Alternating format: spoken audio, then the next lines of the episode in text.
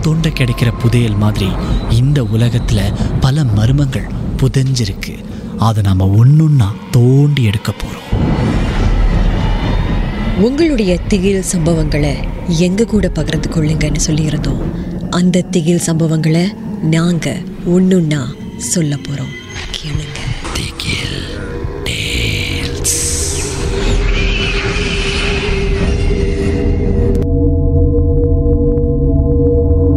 வணக்கம். என் பேர் சம்யுக்தா.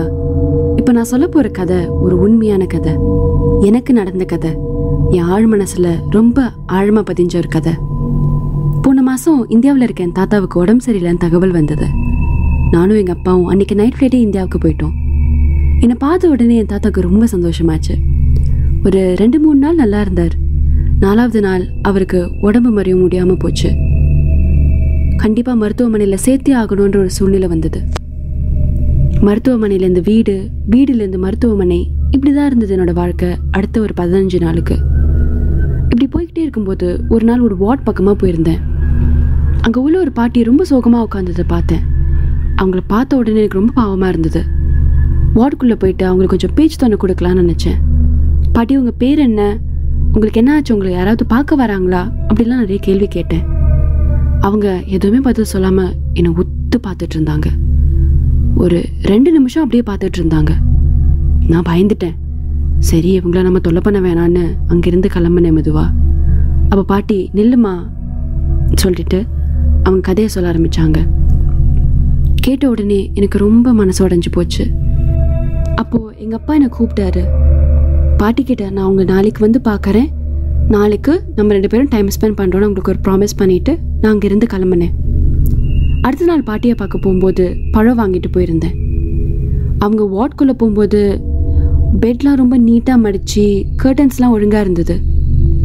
யாருமே அங்கே இருந்த அடையாளமே இல்லாத மாதிரி இருந்தது. பக்கத்தில் இருக்க நர்ஸ் கிட்ட கேட்டேன். இங்கே நேற்று ஒரு பாட்டி இருந்தாங்களே அவங்க எங்கே போனாங்க? அவங்க திரும்பி வீட்டுக்கு கிளம்பிட்டாங்களான்னு கேட்டேன். இந்த வார்டில் இருந்த பாட்டி இறந்து ஒரு ஒரு மாதம் ஆயிருக்குமான்னு சொன்னாங்க.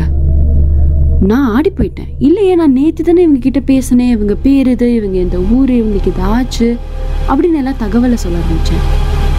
நான் சொல்கிறத கேட்டு நான் சொல்கிற முகம் ரொம்ப மாறுச்சு. அவங்களும் பயந்த மாதிரி இருந்தது. நீ சொல்றதெல்லாம் சரிதான்.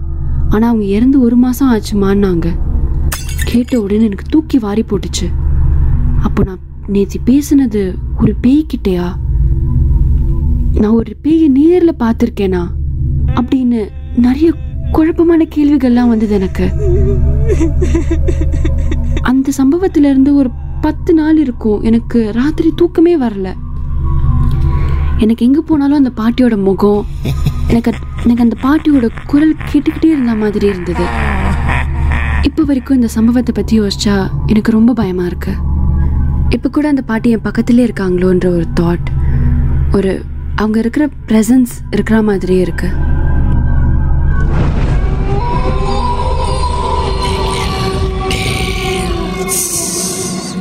இந்த உண்மை சம்பவங்கள் உங்களுக்கு ஒரு பொழுதுபோக்காக அமையணுக்காக தான் தயாரிக்கப்பட்டிருக்கு. அப்படி இதை கேட்கும்போது உங்களுக்கு ரொம்ப பயமா இருந்துச்சுன்னா தொடர்ந்து மற்ற மற்ற பாகங்களை கேட்காதீங்க.